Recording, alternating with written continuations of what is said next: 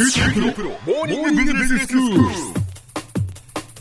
日の講師はグロービス経営大学院の渡辺由美先生です。よろしくお願いします。よろしくお願いいたします。えプレゼンテーションをテーマにお話をしていただいています。今日は2回目です。今日のテーマ何ですか？はい、プレゼンテーションをする相手、つまり聞き手について考えてみたいと思います。あ、聞き手の側から見るっていうことですか？そうなんです、はい、前回プレゼンテーションではまず目的を明確にすることが大切であるというお話をさせていただきました。そうですね。プレゼンで大切なのは話し手の目的にかなう形で相手が動いてくれるっていうことなのでプレゼンした後に相手にどんな行動をとってほしいかっていうところまでもうとにかく具体的にイメージするっていうお話でしたよね。そうなんです。プレゼンのゴールを明確にするというイメージです、うんですので目指すゴールが明確になったら次はスタート地点が気になってきませんか？確かに。ゴールを決めてじゃあ、はい、どこから始めたらいいのかっていうことですね。はいそうなんです。スタート地点を把握することが次に大切になってきます、うん、プレゼンにおけるスタート地点とは何かというとプレゼン相手が何を知っていて何に興味があるのかなどプレゼン前の相手の状態というふうに読み替えて理解していただければと思います。はいたくさんの人たちを相手に話す場合であればその中のキーパーソンを捉えてください、うんうん、もちろん何かの講演会などで話すなどどんな人が聞きに来てくれるのかわからないということもあると思います、はい、そんな場合は来場者の中で最も関心を持っていそうな層を仮想でもいいので具体的にイメージすることがポイントになります、うん、なぜポイントかと言いますと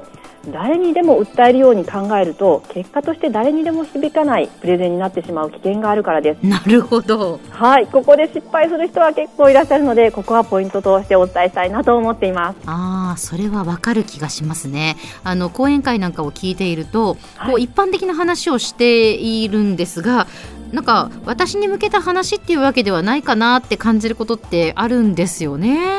そうですよね、うん、例えば具体的にイメージするということのポイントとしては、聞き手相手方の認識や意見感情を考えてみるといいと思います、うん、はい、認識っていうのは何を知っていて何を知らないんだろうかということです、うん、意見っていうのは何に賛成で何に反対かその理由は何だろうかということです。感情っていうのは何をやりたくて何をやりたくないのか何が嬉しくて何が嬉しくないのか、まあ、人間感情の生き物ですのでこういったところはかなり意識するといいかなと思います。はい、もちろん状況によってはこれらすべてが事前に分かるとは限りませんし逆にこれ以外に相手との人間関係などを捉えておくことが求められることもあるかと思いますので、あくまでこれは目安だと思っていただければと思います。わかりましたただ事前にやっぱりそこまでこう聞き手のことをこう想像するといいますか、はい、こうイメージするっていうことはなかったかもしれないですね。そうですよね、ここまではしないというふうに思ってたっておっしゃる方とてもたくさんいらっしゃいます。えー、で先生その認識とか意見とかまあ感情っていうのはねその、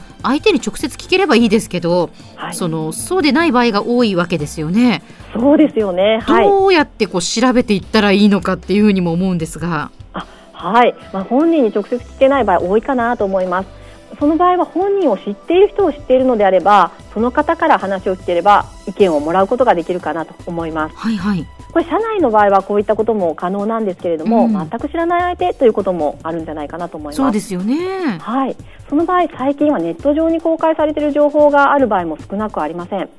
例えば Facebook、Twitter などの SNS を活用して考え方や関心事などの情報収集を行うということも考えられるかと思います。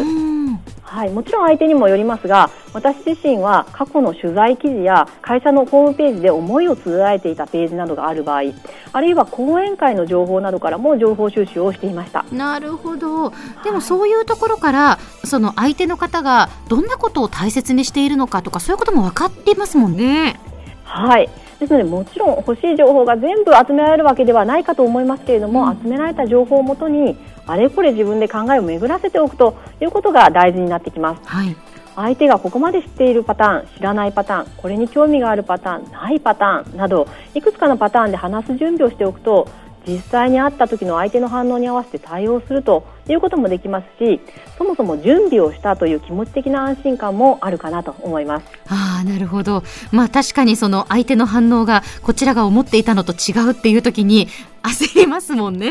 そうなんですよね、えー、やっぱり何パターンかこう準備しておくとそこで焦らずに済むっていうのはありますね。そうですねもし仮にばっちり予想通りだったとしても決して別のパターンがの準備が無駄になるというわけではありません、うん、準備したぞという心理的な安心感で落ち着いて話をできてこのばっちり予想通りのパターンがとても心地よく相手に伝わるという効果もあります確かに。これはね分かります。あの私もこう人前で話す機会が多い仕事ですので、はい、そのどうやったら緊張しないんですかって聞かれますけど、はい、やっぱりどれだけ準備をしたかでやっぱ緊張の度合いも変わってきますもんね。落ち着いて話せるっていうのは、ね、きっちり準備をしていれば落ち着いて話せますよね。そうなんですよね、まあ、やっぱりこういう話聞かれたら嫌だなとか不安が残っているとそれがちょっと出てきてしまったりしますよね。はい。まあ、ただ、事前に聞き手を具体的にイメージできていたとしても実際にそれを意識し続けながらプレゼンをするっていうのは実際には案外難しいんです。あ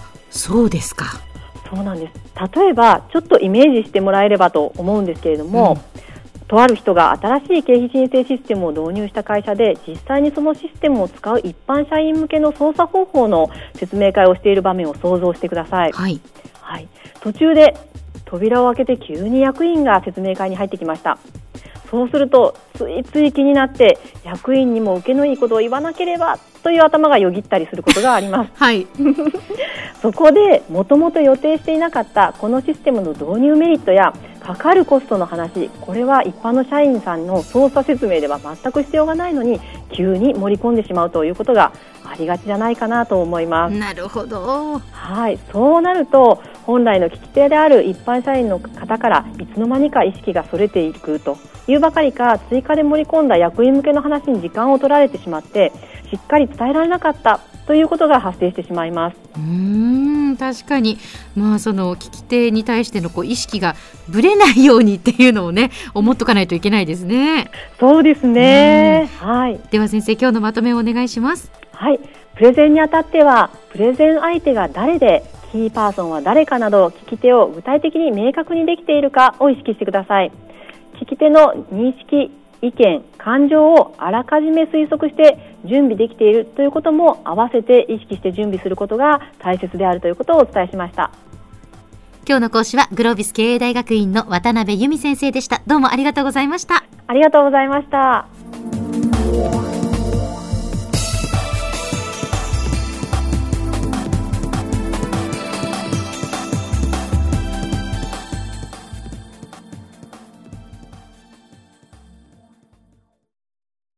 QT プロは通信ネットワーク、セキュリティ、クラウドなど QT ネットがお届けする ICT サービスです。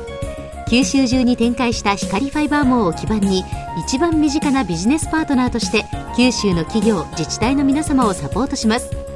詳しくは QT プロで検索を。